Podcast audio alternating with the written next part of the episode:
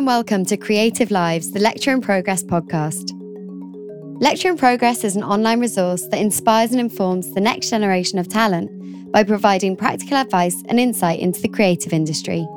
This podcast series features a broad range of people talking about what they do and how they got to where they are. Our guest this week is Rosie Wadey. So, my name is Rosie Wadey. I am a commercial photography agent for East Photographic in London. We're quite a unique agency, I believe, in the respect that we have a very diverse roster. We have a very strong fashion foundation, but equally, we're just as busy with more traditional commercial advertising projects as well in the arenas of lifestyle and still life, sports, automotive, alongside the fashion. Rosie has worked at East Photographic since 2014. She starts by telling us what her role looks like and how she describes the job of an agent.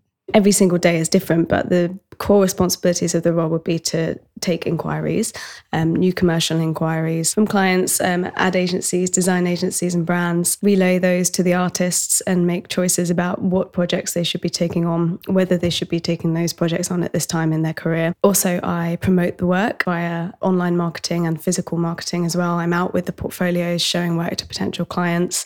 I'm booking appointments for the artists and also for myself. I'm the point of contact for discussions surrounding money and timings and scheduling. I would hand over the project to a producer who would then move forward in contact with the client once the costs have been signed off. But I would stay very much in close contact with them throughout the job as well. So although I'm not necessarily in touch with the client so much past sign off, I'm fully aware of everything that's happening on the job at all times. And then after the job as well, if there's discussions that need to be had about post production or additional costs for more um, images or timelines changing and things like that, then I'll be back in touch with the client again and the artist. She also shares the essential skills and most unexpected elements of her work. I think good timekeeping and good organization is absolutely fundamental. You're managing a lot of tasks every single day, and you do have to be able to prioritize quite suddenly. If something else comes in that has a really tight turnaround, you have to drop everything else and manage that and just do the best job possible for that client. Attention to detail, certainly, clear and concise communication skills, and also diplomacy, because a lot of the time we're managing the artists, we're managing the clients, and there's sort of discussions that do come up that are quite challenging that need to be handled with a level of care.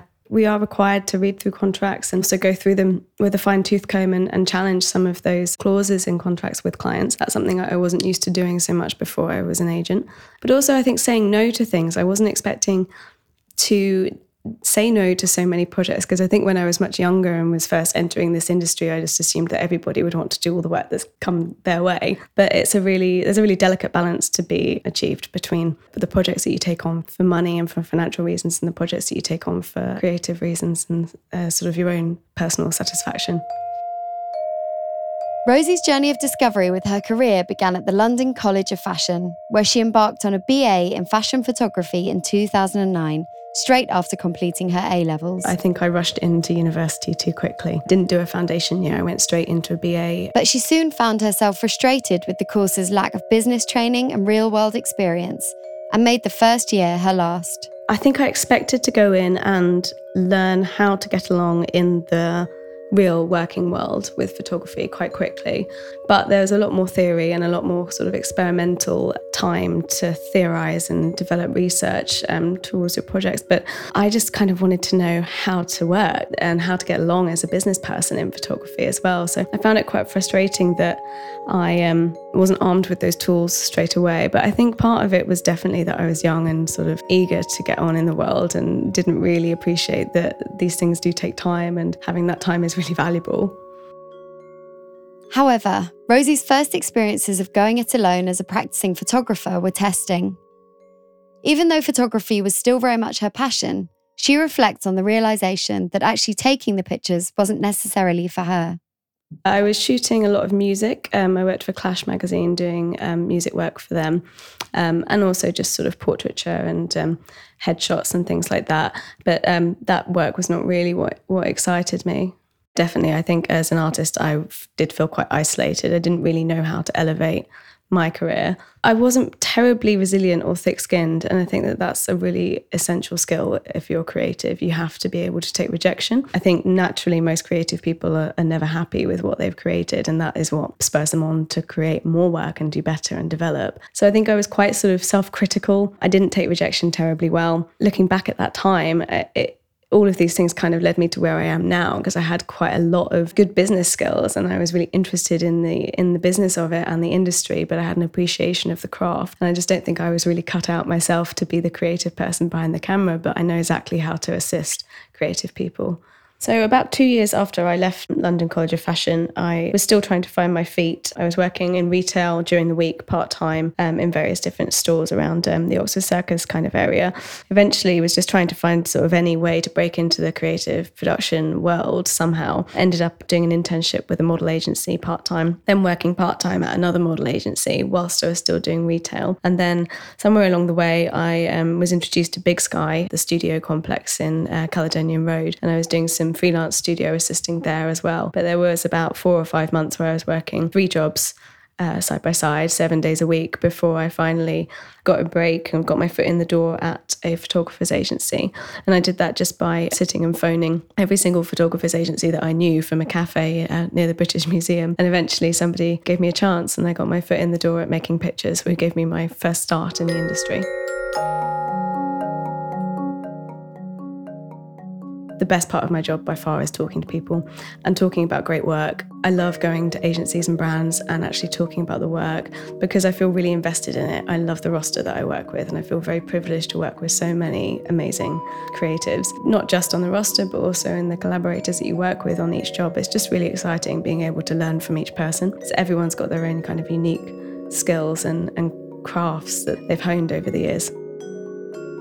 I meet a lot of artists. I actually think it's really important to meet emerging artists, even when they don't have massive portfolios of commissioned work just yet. If I see something that's really exciting about their work, I will try and meet people face to face to develop that relationship and also see where I can offer help if they do have a project that they want some advice on quoting for or putting a portfolio edit together or something like that, I try to make myself available to assist younger artists as well because I think it's really important that you do those things so that when they are ready to be represented, you're hopefully going to be somebody whose judgment they trust.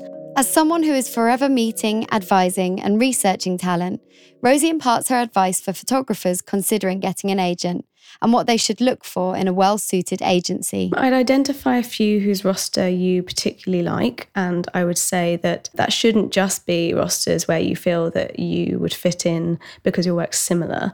I would find a roster where there's a hole in it where you could slot in really nicely as an agent myself, I don't want artists that are going to be directly competing with each other because I feel that that can be a little bit detrimental to an artist to feel that there's somebody else always up for the same jobs as them and that the agent is perhaps invested in another person as well on this job. I think it's really important to find a roster where um, you both fit with the overall aesthetic of the company, but you offer something new and something exciting for them. I think in terms of the work that's being produced, it is absolutely vital that they have a style that is, if not completely cemented, there's something there which is, there's like a common thread that runs throughout all of the work. I completely appreciate that people will want to work on a diverse selection of projects and they may not want to be pigeonholed into a certain market, but that's why we're there in a sense, in that we can identify areas where they could be making money commercially and then other areas that they could be shooting personal projects and developing editorial work that's closer to their heart, which kind of fulfills that for them as well. When it comes to reaching out to potential agents or employers, Rosie also shares what makes for a good first email. I think a clear, concise email, not too formal either. I like to get a feel for people's personalities.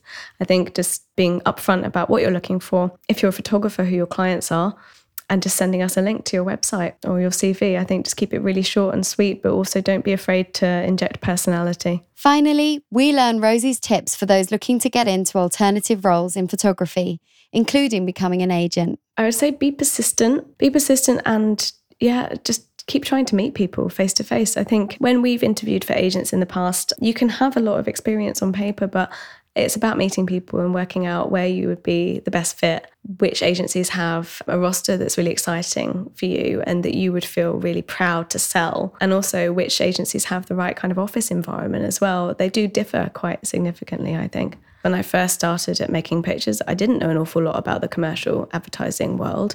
I knew what I liked subjectively, but I didn't know a lot about who was practicing and who the competitors would have been for each of my photographers. And that kind of came with time because I was out talking about the work and I would meet people and discuss who was up for projects and things like that. And also just reading trade journals and looking at magazines and things like that, I would have a better understanding of who our competitors were and who's getting these jobs. But I think you definitely have to have a passion for photography overall, and that's just absolutely vital.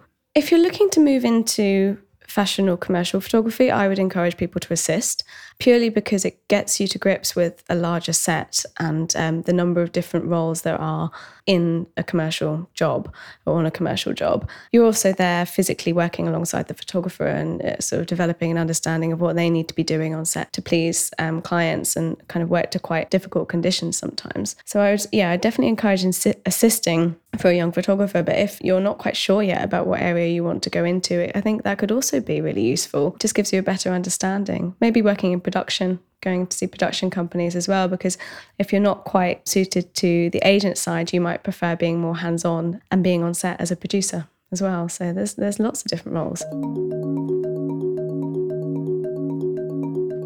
This episode of Creative Lives was brought to you by Lecture in Progress. It was presented by me, Indy Davis, and the guest was Rosie Wadey. The editor was Ivor Manley. Lecture in Progress is made possible with the support of a number of brand patrons.